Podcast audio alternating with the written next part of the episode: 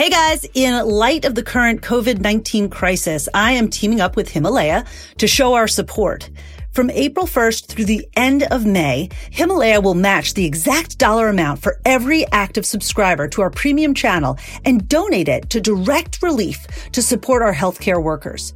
Go to your favorite app store, download the Himalaya app, search for Personal Revolution, and subscribe to our premium channel to show your support. Let's fight this pandemic together. Welcome back to your personal revolution. And I must ask, do you have your rose colored glasses on? Put them on, baby, because the transformation that's about to take place in this episode, this is a life changer. This is a game changer. This is reframing. I'm going to change exactly nothing in your life, and I'm going to change everything in your perspective. I'm not doing anything. I'm just your host. You're going to change nothing in your life throughout this episode, and you're going to change everything in how you relate to your life, right? In your perspective. So, without a moment's ado, come on, get happy. Let us begin a happiness practice so that you can gain momentum, so that what looked like a 2,000 pound car is going to feel like a two pound dumbbell. We are going to lift. We are going to help you move forward and achieve the goal. First of all, how is your prep sheet? You feeling good? You get stuff done. You reached out to your stakeholders. They're all loving on you. You know this is the right goal. You fixed those light bulbs that are out in the kitchen. You're ready to go. Maybe put some air in the tires, did a little spring cleaning. Good. Good. Look at this. Not even a month into your podcast course, you're already making positive changes in your life. You're sleeping more, got a new pillow, got a better comforter. I don't know. You know. But you know what you've done, and the people around you know what you've done, and you're showing up. So here we go. If I had to pick one episode from this entire podcast course that would change your life, it is this episode. Not the whole life model, not the SMART goals. Those rock, believe me. This is otherworldly, okay? This episode has simple tools that you can use on a daily basis. Now that you've completed the goal setting exercises, you visualized and committed to and shared your goal, I hope that you're feeling confident about it, recognizing that, yeah, this is totally in your wheelhouse. As we move through this episode, we're going to get you into your mental game, right? Are you in a good place? Are you feeling fired up about what's ahead of you? I mean, I'm fired up about it. Are you fired up about it? Or are you thinking, I don't know if I can do this? If if you're thinking I'm not sure, that's okay too. Stay with me in this episode. I am going to help you shift the way you look at your goal by helping you reset your perspective, recognize the assets you have, right? We took stock of that with the whole life model, and believe that the future you want can and will become reality. So let's first look at the notion of willpower versus ease. When I worked in the healthy cooking industry, people would often ask me how to lose weight, right? Losing weight too often tends to focus on loss and its half sister deprivation. The common philosophy is that in order to lose, you have to give up the foods you want and love. Wah, wah, right? Who wants to do that? Uh, give it up, give it up, give it up. The only way to lose. Uh. So I like to flip that, right? To flip that, I would tell people instead of focusing on what you can't have, let's focus on what you can have before you have the extras. So you can have dessert if you want after you drink 100 ounces of water, had nine servings of fruit and vegetables, and exercised for at least 30 minutes. You want that dessert? Awesome. That's your reward after all that. Sometimes when people lose weight, they have cravings because they're depleted. They don't have enough of what they need or what they're used to having. So let's deal with depletions like dehydration and hunger before you can have the presence of mind to manage your cravings. Because I'll tell you what, if you want to eat fries and you've had exactly zero ounces of water, I don't know, go chug 30 ounces of water and see if you still want those fries. I'm going to bet you don't or maybe a little bit less. It bought you some time, it filled your belly. That's what I'm talking about. So let's make sure you have what the body needs before you can have what you crave. Let's satisfy the needs before you give into your wants. Because if you don't satisfy your needs, the wants become so loud and desperate, they take over. And now you're not doing what's healthy for you. You know, when you're in a tough situation, like you're sitting in a car with a bad driver and you just hold on tight, hoping you'll make it out alive? Anyone been in a tough Uber ride lately? When you look at your hands, your knuckles are almost white because you're hanging on for dear life. That's what it's like when you rely on willpower to get you through tough situations. And that's a tremendous amount of stress to your system. It's literally called white knuckling because make fist with me right now. Your knuckles turn white because you're grabbing on so desperately. That's not the way to success. Many of my clients have tried and failed to reach goals in the past by relying on willpower, by white knuckling it. It doesn't work for dieting and it doesn't work for achieving these meaningful goals. It also just isn't a fun way to go through life. And I promised you in the intro, we're going to have fun. Think of the impact of that stress. You can't think straight because you're anxious, nervous, frustrated, scared, and relying on this white knuckle willpower. When you're thinking clearly and you have access to your logical brain because you are committed to a clear goal that's meaningful and in line with your values, you can stay focused on the task at hand without white knuckling it past temptations. For example, I want to exercise. So I have a simple exercise routine. I take a class 3 mornings per week, Monday through Friday at 8:30 a.m. I like the instructors and the other people in the class and I know it's effective. I don't have to think about it. I just show up, do my exercise and get on with my day. If I had to ask myself the question, should I exercise today or not? I'm testing my willpower. If I have to decide whether or not I will exercise, if I have that choice, then there's the possibility it won't happen. By not asking the question and just showing up, I'm better able to reach my fitness goal and focus my energy on other things. When it comes to your goal, the fewer decisions you have to make, the better.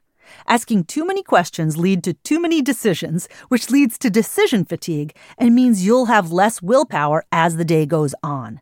That's why so many people find themselves cheating on their diet at night after being good all day. So, what tools do we have to use instead of willpower? Insight and actions. Use the insights to craft an idea, right? To be creative, to, to create something that you're going to do. And that's the action, right? Insight is the creative vision, and action is the pursuit of that vision. Insights lead to actions. Don't question, just do it. I've heard stories about 50s housewives who simplify their lives by creating a predictable family meal plan. Monday is meatloaf, Tuesday is pasta, Wednesday is breaded chicken, and so on. Mundane? Maybe. But it also kept the family fed without having to reimagine what we'll be serving today eh, every night. It's crazy. Without the burden of having to invent new meals that would delight the family, these housewives knew their family would be fed effectively and could focus on other matters. Bring back the pasta night, right? In addition to staying focused on action throughout this chapter, I also want to demonstrate the invisible power of positive thinking to help you achieve your goal. Here's a client story. Emily didn't get her homework done one week, and I'm talking about her coaching homework, because she stayed up until four o'clock in the morning making apple pie. She wanted to make everything from scratch and wake up to a beautiful apple pie in the morning which she did. Unfortunately, she also ended up ruining her whole day and subsequent days because she was so exhausted from the endeavor. She explained, I just wanted to have an apple pie day. And I said, Yeah, but if you have a good night's sleep, every day can be an apple pie day. She liked that. That was her insight. I wrote these words on the board in my office. Every day can be an apple pie day. It sounds totally Pollyanna and out of context, it seems like wah wah. It seems a little dorky, but it's so true. If you take care of your sleep and your health, every day can be the best day, right? She was feeling so badly, she needed to create the best day, which ended up ruining her day. We all want apple pie days. And we all know that one person who's always smiling. Maybe it's your yoga instructor, a friend at the coffee shop, someone you see at the grocery store. They're almost annoyingly blissful. And yes, you know, guilty as charged. And that's exactly what makes them awesome. You can't help but feel happy when you're around them. Hmm. That's the invisible power of positivity. That person having the superpower of the smile.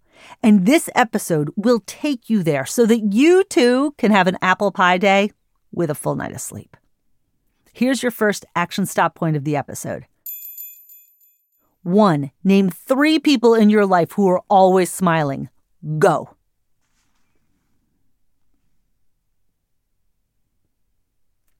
Two, What might they be doing or not doing that makes them so happy?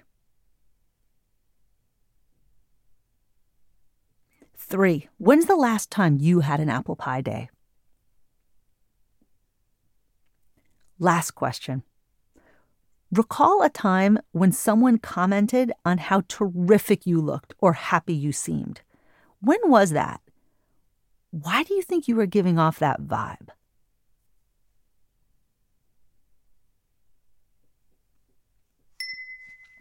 All right, are you ready to hit the books? Let's get ready for a deep dive into the science of happiness. We are going to start with three cheers for Martin Seligman, who is the father of positive psychology. Before he popularized this concept, the field of psychology generally focused on what was wrong with patients and how to fix broken brains. Seligman, a University of Pennsylvania professor and former president of the American Psychological Association, instead studied what made people feel well. He led psychologists to focus on how the patient can be responsible for her own state of wellness. Slowly, scientists moved from exclusively studying pathos and aberrant behavior to studying what leads to healthy, long lives. By now, you're familiar with the concept that strong relationships and a positive social network are linked to a longer lifespan. As scientists research the attributes of a healthy mind and healthy life, they've revealed that a positive mindset is linked to physiological changes in the body, such as lower cortisol, which is also associated with a reduction of heart disease and leads to longer lifespans. When science is applied to concepts like happiness, positivity, and optimism, we learn the power that we as individuals have to ensure that we live better lives. Positive psychology isn't cheerleading or denying problems. It's not just about positive mantras and asking the universe for what you want. Positive psychology is a field that studies the powerful links between happiness and health, both mental and physical, and personal success and contentment. I like to think of it as the study of how people have terrific lives. The studies about meditation and monks and the positive impact that meditation has on your body, that's straight up positive psychology, along with a little neuroscience and physiology. The gorilla study that studies attention and focus, positive psychology, also worth YouTubing. Trust me. Go onto YouTube, type in gorilla study, you'll see what I'm talking about. The multiple studies on aging and the elderly that determines why some people live longer than others, even if they drink a Manhattan at cocktail hour every day. You guessed it, that's positive psychology. And of course, the pioneering thinking in the field is central to what I do in my office with clients. My understanding of positive psychology started with classes I took as an undergrad at Cornell University while pursuing my major of human development and family studies. Each class started with a professor explaining, No, really, this is real science. I always wondered why they protested like that. Social scientists, certainly those studying topics like happiness and love, were apparently not getting the respect their biology and chemistry colleagues received.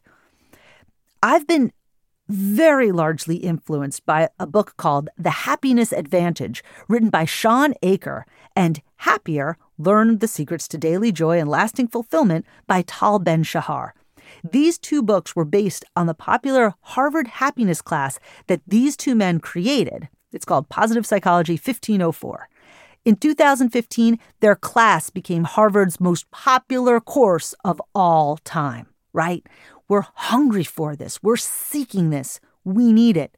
And congratulations, here you are about to get it. In addition to this course at Harvard, the Greater Good Science Center, which is part of University of California, Berkeley, offers a free online class on happiness through edX, which is ed, edx.org, to further the greater good. This class provides an overview of the field of positive psychology and the current thinking on happiness. A lot of these ideas are from there.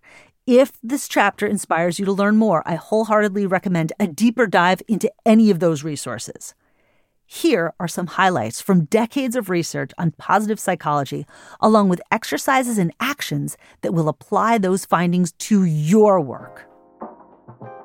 So, in addition to the great work that Tal Ben Shahar and Shawn Achor are doing with their class, and the incredible work happening at the Greater Good Science Center, there is some good work going on down at Yale. My fellow podcaster, Dr. Laurie Santos, has an exceptional podcast called The Happiness Lab. She's probably her her works come out more recently, but this is the realm, right? Whether you're learning from Harvard or Yale or Berkeley, man, there's a reason some of the greatest minds are focusing on happiness right now. So please put Dr. Laurie Santos on your list as well for the Happiness Lab. So now I'd like to demonstrate the case for happiness. Let's get into the research. One of my favorite positive psychology researchers began her research two decades before Seligman's work. Ellen Langer, the first woman in Harvard's psychology department to receive tenure, conducted some legendary creative research. She must have seemed like a mad scientist at the time, researching the power of thought on aging and health. In 1979, she conducted a simulated time travel experiment, now referred to as the counterclockwise study. She took eight men in their late 70s to a one week retreat that had been retrofitted to appear as if it was 20 years earlier. While on retreat, they were encouraged to act as if the past was the present, as if it were actually 1959. They were given newspapers from the Eisenhower era and were encouraged to talk about their lives when they were living at that time. The results were remarkable. The subjects showed a significant improvement in flexibility, posture, and hand strength, as well as eyesight and memory. In fact, their eyesight and memory both improved by 10%. Strangers were shown photos of the subjects from before and after the experiment and perceived three year drop in ages after one week. In another study, Langer's team asked hotel maids how much exercise they were able to get. They all replied none. Then the 84 maids were split into two groups. One group was taught that their work of cleaning was actually exercise, while the other group was given no such information. They were the control group. Langer wanted to see if changing the perception of their work as exercise would have an impact on them physically. Three months after this lesson, Langer and her team evaluated the maids. The group that had been taught that their work was exercise demonstrated weight loss, lower blood pressure, lower waist to hip ratios, and a lower BMI. Langer demonstrated that what we believe our life to be has a direct effect on the physical aging process. By actively practicing happiness and shifting your mindset, you can achieve a positive impact on your health. Another study showing the importance of being positive is detailed in Shawn Achor's book. Researchers set out to determine whether the happiness of doctors could affect the quality of their diagnoses. A group of doctors were given a set of symptoms to analyze. Then they were split into three groups. One was primed to feel happy, the second was given neutral medical statements to read beforehand, and the third control group was given nothing. The purpose of the study was to see how fast the physicians arrived at the correct diagnosis and to determine how well they avoided making errors resulting from inflexibility in thinking, known as anchoring. The happy doctors made the right diagnosis faster. On average, they came to the correct diagnosis only 20% of the way through the manuscript, nearly twice as fast as the control group. The most interesting part of the study, however, was how the researchers elicited positive emotions from the doctor, right? So, what did they do to make these doctors feel happy? It didn't take a cash reward or the promise of a promotion to boost the doctor's mood and make them more effective. All it took was a small gift of candy right before they started the task. They didn't even get to eat the candy, as the scientists wanted to ensure that the heightened blood sugar levels didn't affect the results. The study proved that even the smallest gesture of positivity, here's a lifesaver, can give someone a serious competitive edge.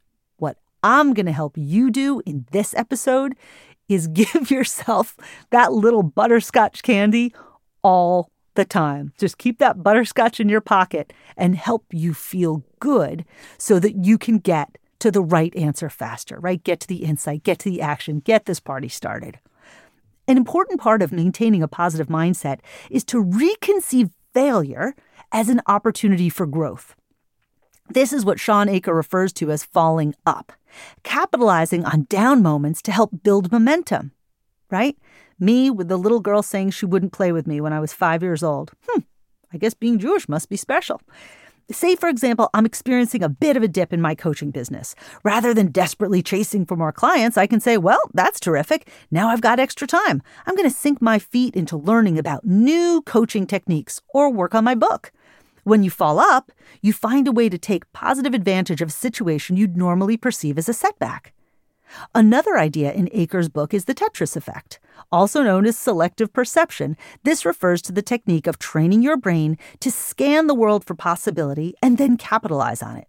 Boy, do I use this with my clients who are looking for a new job. It's based on a study from the Harvard Department of Psychology, where researchers asked 27 people to play Tetris for multiple hours over three days. For days after they stopped, they reported seeing Tetris shapes everywhere. They'd look at a brick wall and figure out which bricks could fall in between the others, or they'd go to Costco and see Tetris shapes in the stacked boxes. This is called a cognitive after effect, and it shows how our brain can get stuck in the patterns we practice. That's a big idea. Your brain gets stuck in the patterns you practice. So, knowing that, Where's the opportunity to shift your thinking, step away from the negative habitual thoughts, and shift them into more positive ones? For example, if you look in the mirror each morning and identify three things you like about yourself, you'll begin to see these qualities more than the so called flaws you might be focusing on. Here's a client story. Charlotte had a fantastic network. She freelanced and was interested in finding full time work. She told me that her friends couldn't believe she couldn't find work. They kept telling me how capable and talented I am. When I asked her what she thought, Charlotte had a laundry list of the reasons why she couldn't find work her age, her lack of traditional experience. New York City companies won't even consider me, she said. Instead of focusing on her strengths and assets, she used those moments to tell her friends and me how wrong we were. She was putting a great deal of energy into explaining and convincing herself and her friends why she couldn't get a job. She was investing a great deal of time and energy flipping her assets into limitations. Ah! Side note here Less than six months after we began our work together, Charlotte had turned down a full time offer and was in the final round of interviews for two more jobs at boutique agencies, one of which was based in New York City.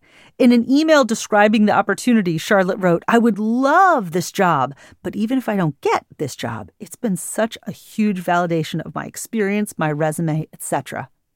And guess what? You think she got the job? Of course she did. But the storytelling she was using kept her stuck. It was time for her to rewrite her story based on the facts so that she could live out that future I already fast forwarded to you with. All right, here's an action stop point. Pull out your workbooks, or if you're in the car, just take a moment to think. Of the positive psychology research that I've shared today, what was your favorite study and why?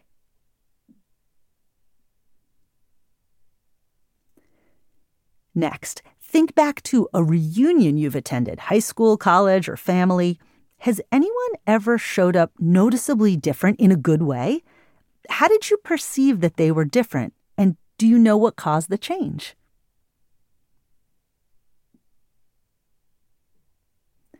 Do you know anyone who healed after a major illness and returned to life with a more positive outlook?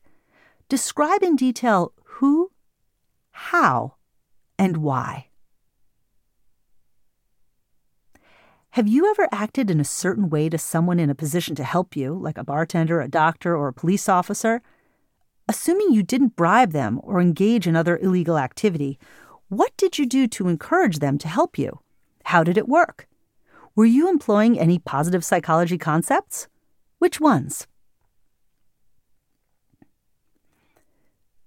Please share a story where you had an opportunity to fall up when something negative happened and you turned lemons into lemonade. What did you do, and how did it impact you? Selective perception is a concept I share in the Tetris effect study. Is there something you tell yourself regularly, either negatively or positively? What is it? Is there something new you want to tell yourself related to your goal? How can you practice telling yourself this regularly, the way students practice Tetris?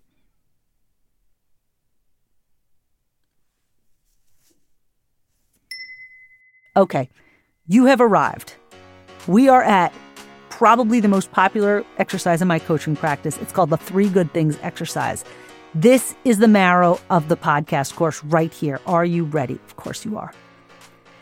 The best way to train your brain to think positively is by observing positive situations around you, positive experiences that you've had. The positive psychology exercise I assign my clients more than any other is called Three Good Things, and it's described in detail on the Greater Good Science Center website. That website is ggia.berkeley.edu. Each night before you go to sleep, write down or thoroughly think through three good things that happened to you that day. By taking stock of the day you've just inhabited and picking out the positive highlights from that day, you're engaging in selective perception.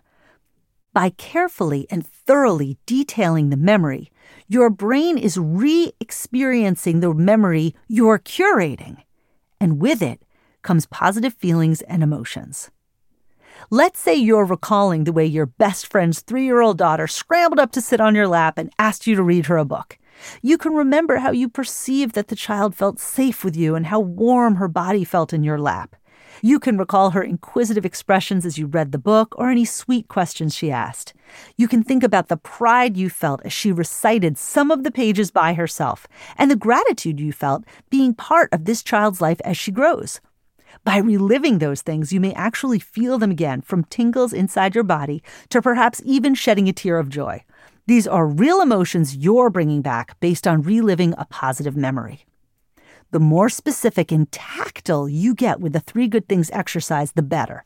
For example, maybe you're remembering what it was like to see the sunrise and share it with a bird that sat beside you that morning.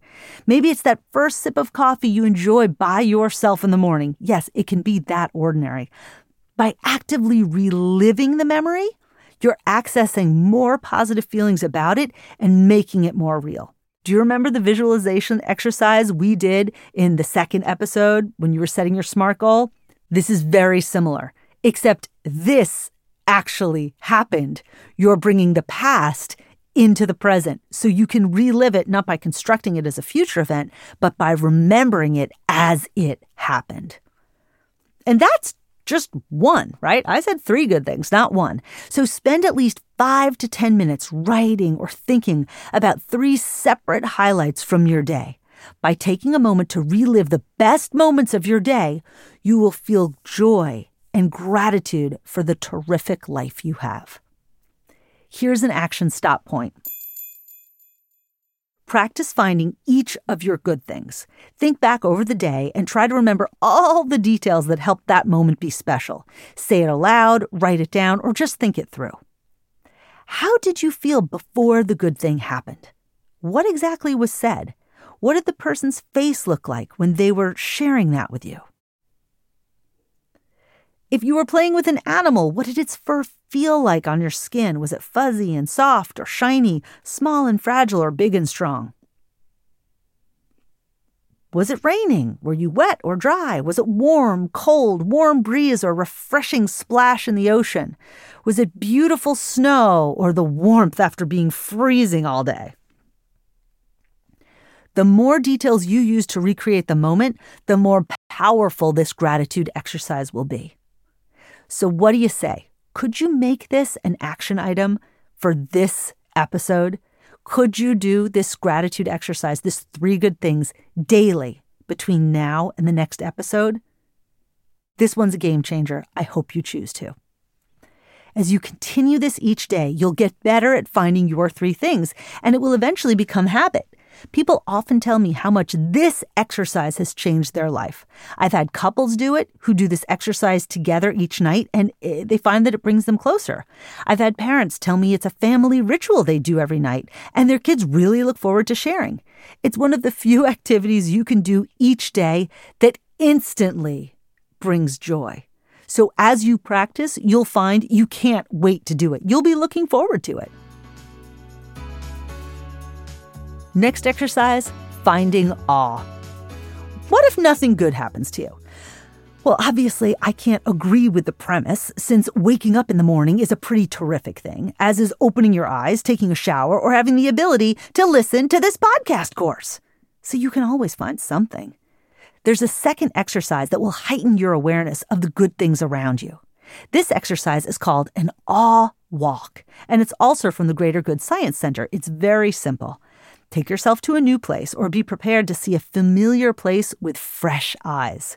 It's best if this place is somewhere in nature, a local park, a pond or a stream, or a hike. Even a friend's backyard can do the trick. Give yourself some time, 30 minutes to an hour, and take a walk. Observe what you're seeing. Actively look for something new, fresh, unusual, beautiful. Look for what you haven't seen before. Engage with nature. You are literally taking time to smell the roses. What might seem difficult at first will gain momentum. You'll notice a flower, petals, maybe even thorns. Thorns, my God, how exciting. How did nature come up with thorns? And then look at the subtleties within the petals the different pink, red, or yellow recognize this flower won't be here in just a couple days, right? It's changing, it's alive.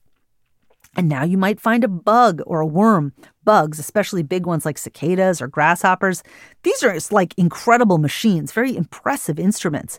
Maybe you'll be lucky enough to find a dead one so that you can get close and study it. Bugs are beautiful works of art.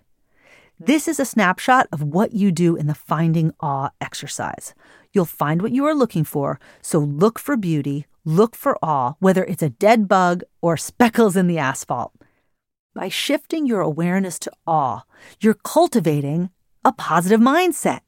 You'll find what you're looking for, and you're looking for awe. So the next time you're driving home and find yourself stuck in traffic and there's nothing you can do about it, you'll look for what's good about this extra pocket of time and put on a great podcast, right? Go listen to Dr. Laurie Santos at Yale and the Happiness Lab, or spend a little extra time just thinking about the people you love in your life. Call that friend you haven't connected with for years. I call people and leave messages every time I'm in traffic. Instead of fuming about it, take advantage of the moment. All too often, a client will tell me that they had a great interview with a new company, exchanged some positive emails, set up a second interview, and then nothing. The hiring company completely ghosted my client, and this happens with unfortunate frequency. Now, of course, this is completely unprofessional, and everyone deserves a courtesy call notifying them when they're no longer being considered for the role, and ideally, some reasons why, so they can improve. When the call doesn't come, I remind my clients that this company has done them a favor by not hiring them. It's a blessing in disguise, as you wouldn't want to work for a company who has bad manners like that. I could just hear the, well, you wouldn't want to marry a man who treats you like that, dear, conversation that millions of mothers have had with their heartbroken daughters over the years. In the moment, it's not super helpful, right? But it's a small solace, and the words seem to work better in conversations of employment than in the heart. So when an employer isn't doing you right, Thank God you dodged the bullet. When you foster positivity, you will have a strong framework in place in your life so that negative thoughts and experiences can't hijack your emotions. Be strong, right? Be strong with your positivity. It's like Teflon, man. The nasty stuff can't stick when you've got that strong, thick layer of positivity working for you.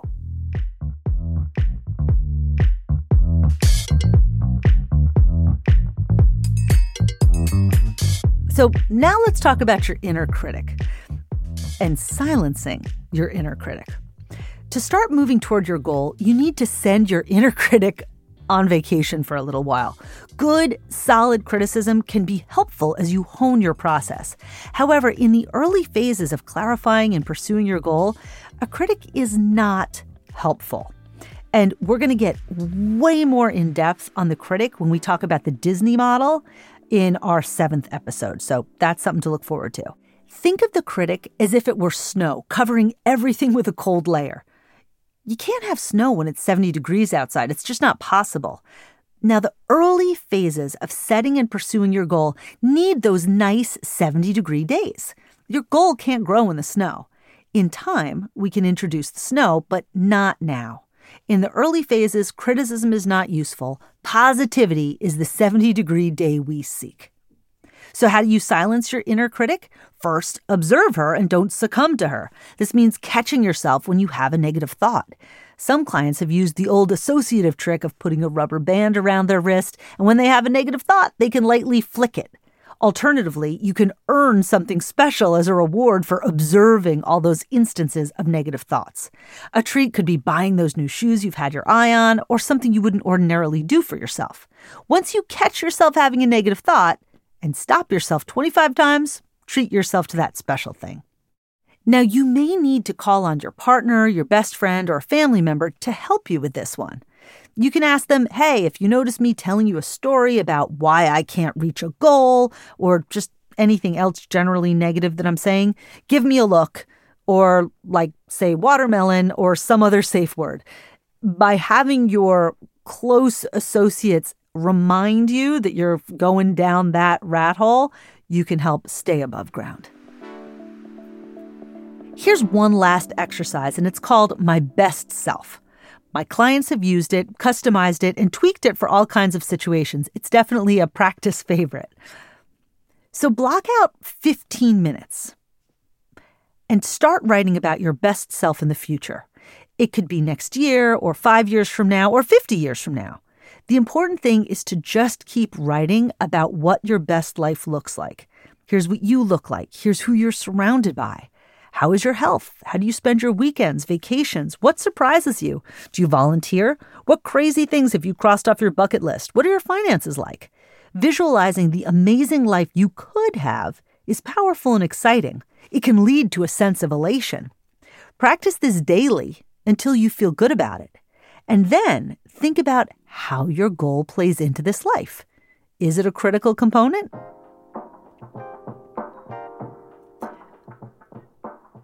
Let's look at your positivity, your possibility, and opportunity. Throughout this chapter, we've looked at how positivity creates possibility and opportunity. We've explored how white knuckling it through tough situations isn't the best coping strategy, and how instead negative scenarios can be reframed as positive ones, like falling up. I've also shared three specific exercises for reflecting on what's terrific about your life, finding awe in the ordinary, and developing a long term vision of your best self. This is essential for achieving a positive mindset and gaining momentum towards your goal. My dear, the episode is almost complete. We are at the end point, which you know by now is insights and actions. So I hope you've enjoyed this episode as much as I enjoyed pulling it together. I love the research, I love the exercises, and this is it when you come back for the next episode, we're going to be talking about your besties, the people you know and love. So get ready to have a little nostalgia, some reminiscing. We'll be thinking about the wonderful, wonderful people in your life. So now it's time to take out your workbook and let's get to work. Insights and actions. So, first is insights. Identify three to five insights from this episode. What are you thinking about right now that you weren't thinking about before you listen to this episode? How does it apply to your goal? It can be one of Langer's studies, it can be the awe walk, or you can take a moment right now to experience that awe and happiness. Next, your actions. And because I love you, I'm already going to start this week with a couple of actions. Number one, complete the three good things exercise five times before the next episode. Tip do this before bed for a great night's sleep. So I want you to do this at least five times before you listen to the next episode. Number two, take at least one awe walk. And number three, compete the My Best Self exercise. Pick a time frame and decide for when you want to do the My Best Self. Now, something important with My Best Self, write it in the present, right? Just like Ellen Langer's study where the men returned to 1959, I want you to put yourself in 2028, 2035, 2050, wherever you want to go. Put yourself there. And now, please identify five actions that you'd like to take toward your goal before the next episode. You know what your goal is. With these ideas, what are some things that you can do specifically moving the ball down the field toward your goal? That's it for today. It has been a real joy to share some of my favorite ideas with you today. Thank you so much. Reach out in the community on Himalaya. Let us know how you're going. Reconnect with your goal, reconnect with your actions. Let's share what we learned. You can hashtag personal revolution on social media. Can't wait to hear all about it. And remember, before the next episode, please complete your prep sheet. Have a terrific time between episodes. I'm thinking of you. I am proud of you. And I can't wait to hear your stories in the community section of Himalaya. Thank you.